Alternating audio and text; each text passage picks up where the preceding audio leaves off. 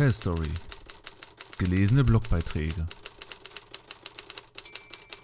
Stream-Tagebuch. Mein Stream-Tagebuch Nummer 4. Hätte ich diesen Eintrag in mein Stream-Tagebuch vor drei Tagen geschrieben, stände hier mit Sicherheit ein völlig anderer Text. Warum? Nun, ich habe vor drei Tagen gestreamt und ich war so unfassbar glücklich danach. Warum? Okay, ich hole weiter aus und natürlich bringe ich euch wieder auf den neuesten Stand. Kurz gefasst sind dieses Mal meine Themen. Der zähe Kampf mit mir selbst und meinem Stream und wie ich vor ein paar Tagen trotzdem die Oberhand gewann. Die Rolle von Zusatzcontent, wie immer der zählbare Stand meines Streams und meine persönlichen Lessons learned und dieses Mal eine kleine Neuerung.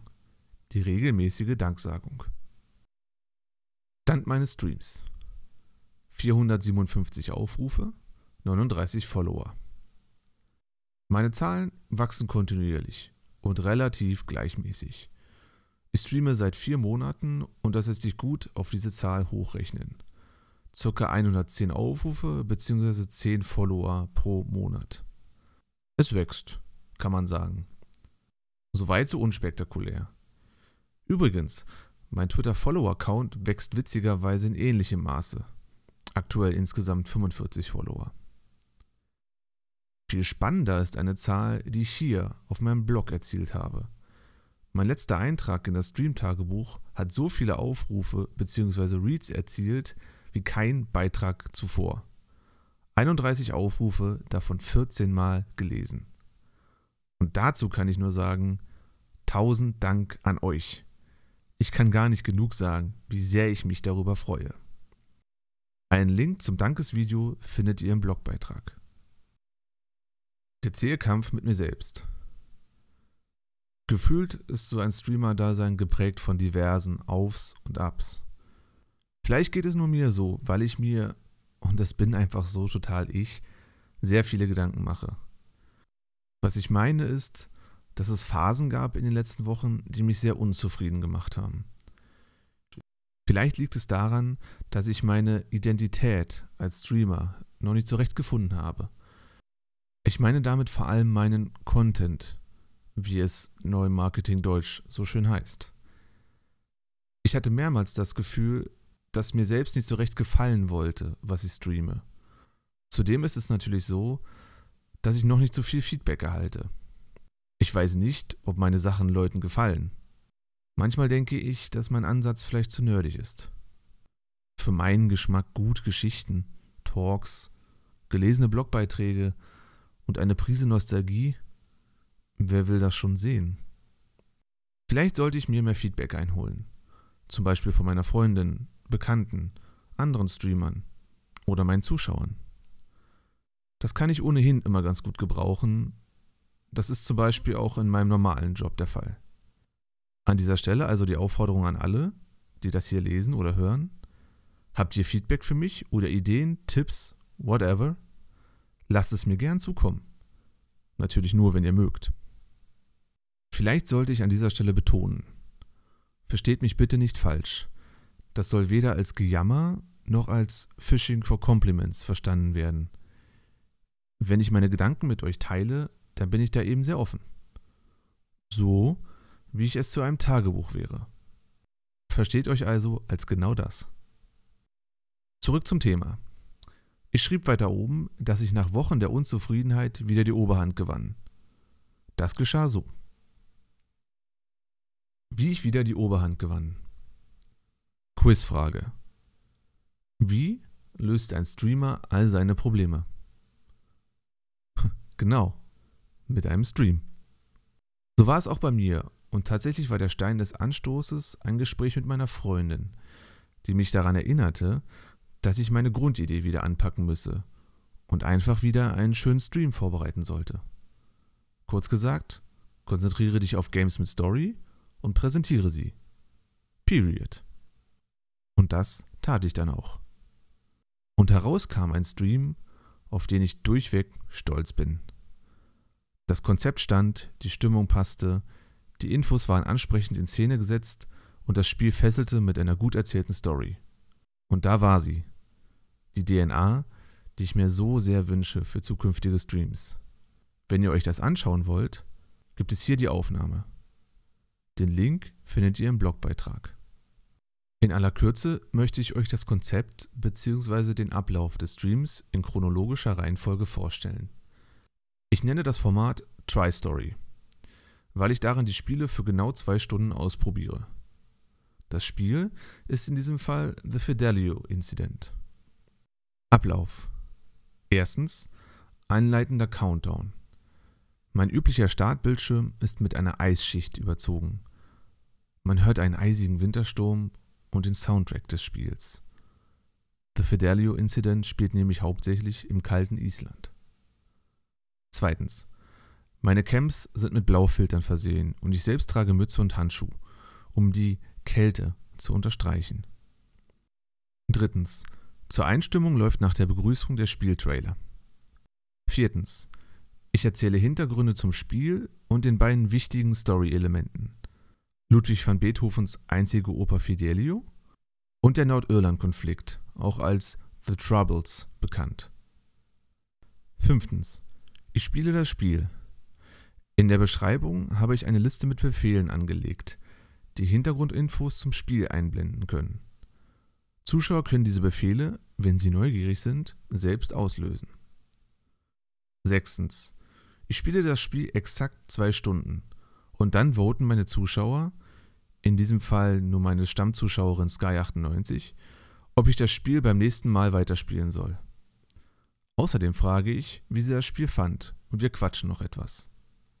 Das war der Ablauf, und ich war unheimlich glücklich und zufrieden danach. So habe ich mich praktisch selbst aus meinem kleinen Tief rausgestreamt. Die Bedeutung von Zusatzcontent.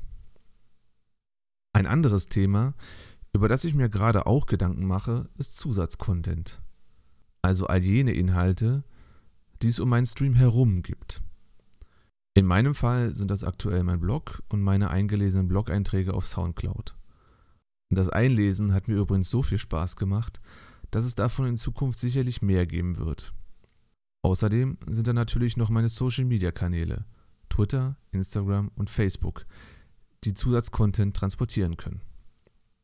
Ich glaube, dass gerade für mich, der nur zwei bis dreimal die Woche streamt, das Verarbeiten meines Contents auf den verschiedenen Plattformen eine große Rolle spielt.